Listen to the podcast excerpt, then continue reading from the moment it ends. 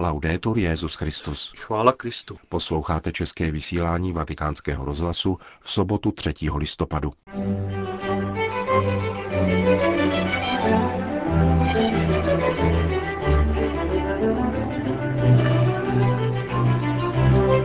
Z života zůstane nikoli to, co jsme získali, níbrž to, co jsme darovali, kázal dnes papež František při zádušním mši za biskupy a kardinály zesnulé v uplynulém roce.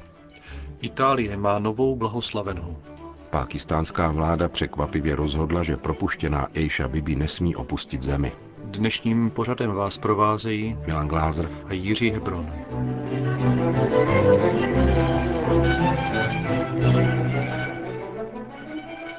Zprávy vatikánského rozhlasu. Ve vatikánské bazilice dnes před polednem sloužil svatý otec jako každý rok touto dobou záduští mši svatou za kardinály a biskupy zesnulé během uplynulého roku. Ve své promluvě komentoval liturgická čtení. Přinášíme vám ji v plném znění. Abbiamo ascoltato nella parabola del Vangelo che le vergini uscirono incontro allo sposo. V evangelním podobenství jsme slyšeli o panách, které vyšly naproti ženichovi. Bylo jí deset. Život je pro všechny neustálým povoláním k výjití. Z mateřského lůna, z rodného domu, z dětství k mladosti, z mladosti k dospělosti, až k výjití z tohoto světa. Také pro služebníky Evangelia je život neustálým vycházením. Z rodinného domu tam, kam nás pošle církev. Od jedné služby do druhé. Neustále jsme v přechodu, až k tomu závěrečnému. Evangelium připomíná smysl tohoto neustálého vycházení, jímž je život. Totiž jít vstříc ženichovi. Tím žijeme. Totiž zvěstí, která, jak praví dnešní evangelium, se rozezní v noci a kterou budeme moci plně přijmout ve chvíli smrti. Ženich je tady, jděte mu naproti. Setkání s Ježíšem, ženichem, který miloval církev a vydal sám sebe za ní, dává životu smysl a směr. Nic jiného. Poslední osvěcuje předchozí. A jako je sedba posuzována podle sklizně, tak je životní cesta určena cílem. Allora la vita se.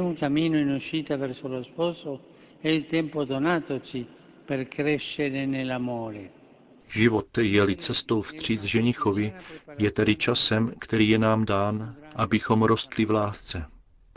Život je každodenní přípravou ke svatbě, velkými zásnubami. Ptejme se, žiju jako někdo, kdo se připravuje na setkání s ženichem?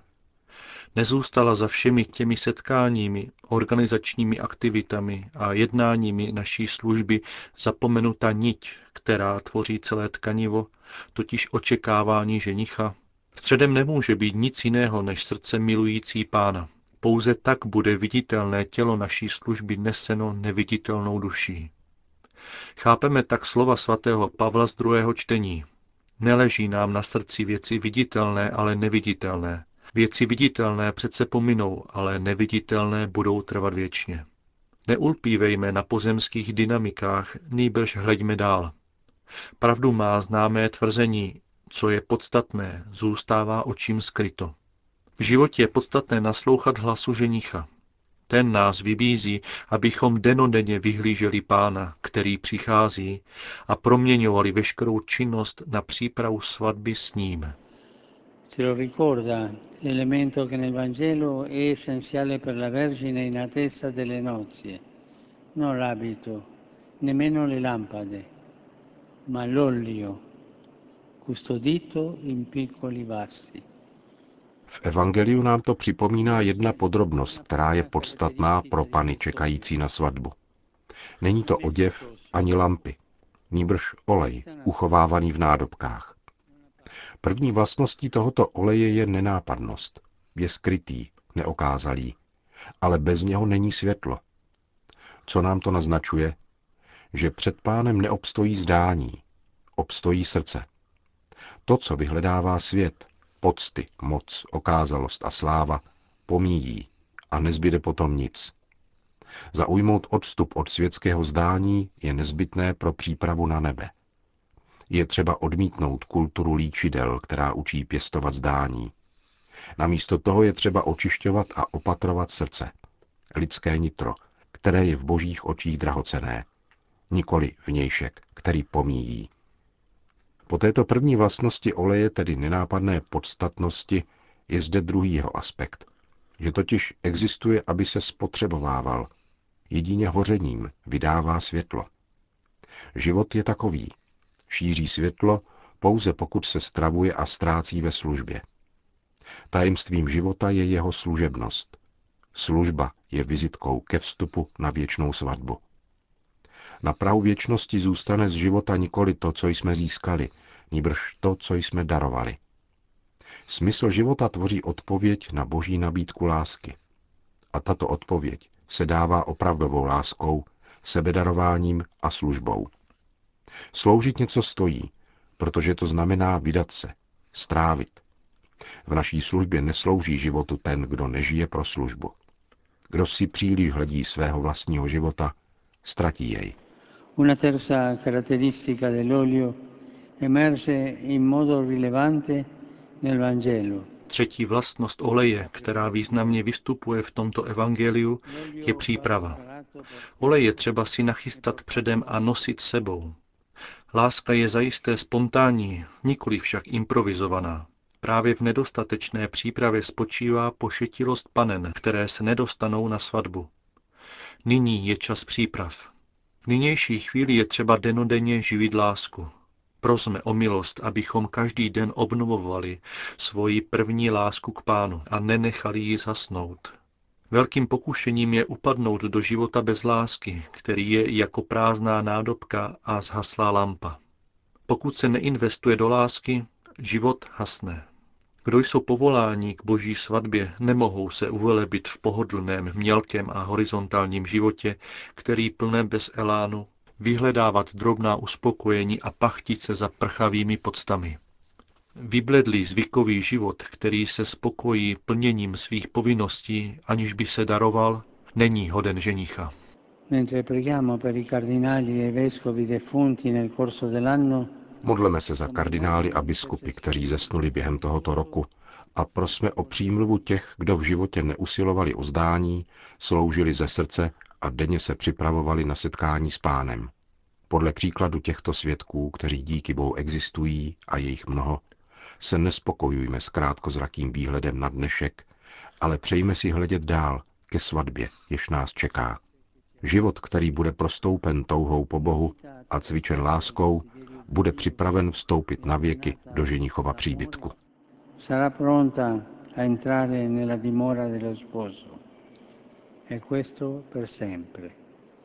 To byla homílie, kterou papež pronesl při záduští mši za 154 biskupů a 9 kardinálů, kteří zemřeli během uplynulého roku. Itálie. V lateránské bazilice dnes kardinál Angelo Becciu beatifikoval sestru Clélie Merloni, zakladatelku apoštolek nejsvětějšího srdce Ježíšova. Blahoslavená Clélia Merloni se narodila v roce 1861 ve Forli a její cesta za povoláním k řeholnímu životu nebyla přímočará, jak připomněl ve své dnešní homílii prefekt Kongregace pro svatořečení. Dvakrát vstoupila do různých řeholních institutů, odkud musela kvůli chatrnému zdraví odejít. Po třetí roku 1894 založila vlastní institut, který však z důvodu špatného vedení zanedlouho finančně zkrachoval, za což vzala odpovědnost na sebe, aby nebyl obžalován kněz, který byl pověřen jeho finanční zprávou. Řeholní kongregace se pak postavila opět na nohy za pomoci blahoslaveného Giovanni Scalabriniho, biskupa v Piačence, který roku 1900 schválil řeholní konstituce misionářek a poštolek nejsvětějšího srdce a sestra Klélia se stala její generální představenou. I odtud však byla nucena odejít pod tlakem pomluv, nezdarů a vyčerpání. Požádala dokonce o sproštění řeholních slibů. Po tvrdé a vyčerpávající kalvárii, způsobené osamoceností a zdravotními potížemi, se ocitla na pokraji zoufalství. Byla to chvíle setkání s jejím ženichem, ukřižovaným Ježíšem. Byla tak připodobněna tomu, který opuštěn trpěl na kříži. Byl vysmíván, očerněn, stroskotal a přišel o svoji důstojnost. Blahoslavená Klélia však po vzoru Marie zůstala skálo pevně stát pod křížem. Přestože měla silný charakter, řekl dále v homílii kardinál Beču, Vyznačovala se mimořádnou laskavostí při zapomínání na vytrpěné urážky, čímž dosvědčila triumfující moc lásky, která se nerozčiluje, zapomíná, když jí někdo ublíží, všecko omlouvá a všecko vydrží. V závěru své životní pouti nalezla blahoslavená Clélia Merlony svoje útočiště opět v řeholi, kterou založila a odkud byla roku 1930 vzata na věčnost. Dnes tato řeholní kongregace čítá asi tisíc sester, působí kromě Itálie v dalších 13 zemích čtyř kontinentů a pracuje zejména ve školství, kde pečuje o více než 40 tisíc žáků.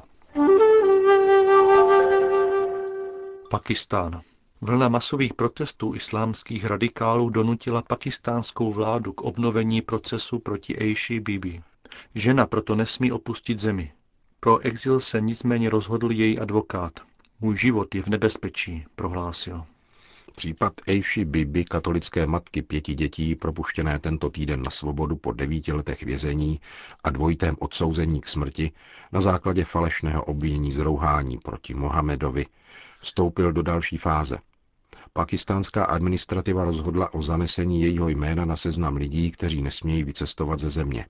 Jde o výsledek vyjednávání s islámskými radikály, kteří v posledních třech dnech ochromili velká města a trvají na vykonání rozsudku smrti.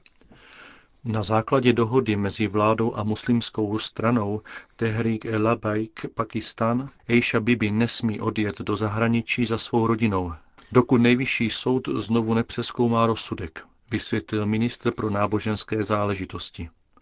Islamisté reagovali ukončením národních protestů. Upozornili však, že pokud nebude dohoda aplikována, výjdou opět do ulic. Pro odjezd ze země se nicméně rozhodl Saif Maluk, advokát Eishi Bibi, který dovedl její proces ke zrušení rozsudků první a druhé instance. Poté, co byla 31. října zproštěna viny, dostal množství výhrůžek a jeho život je v nebezpečí.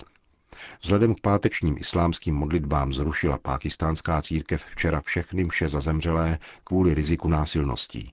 Vrchní velení pákistánské armády sice varovalo islámské extremisty před vyvoláváním násilných akcí. Jejich lídr, Kady Musajný, ale vybídl všechny následovníky Mohameda, aby se připravili k smrti za jeho čest. Egypt. Islámský stát se přihlásil k útoku na autobus koptských poutníků.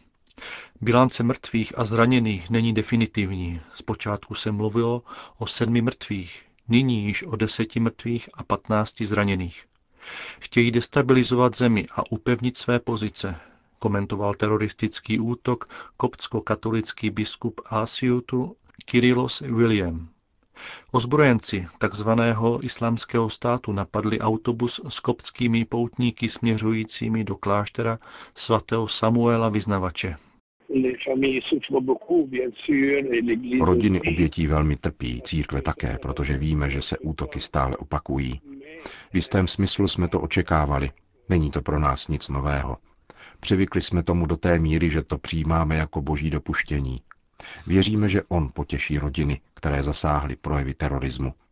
Modlíme se za to a zachováváme vnitřní pokoj, protože věříme v prozřetelnost a boží péči.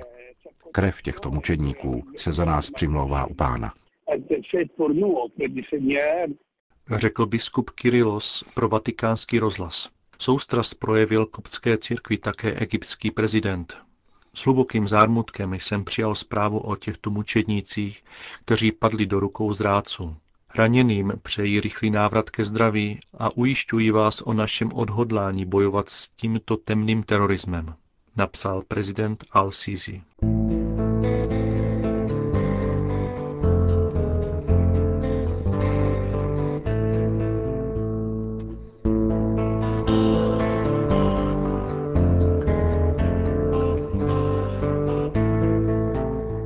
Končíme české vysílání vatikánského rozhlasu. Chvála Kristu. Laudetur Jezus Christus.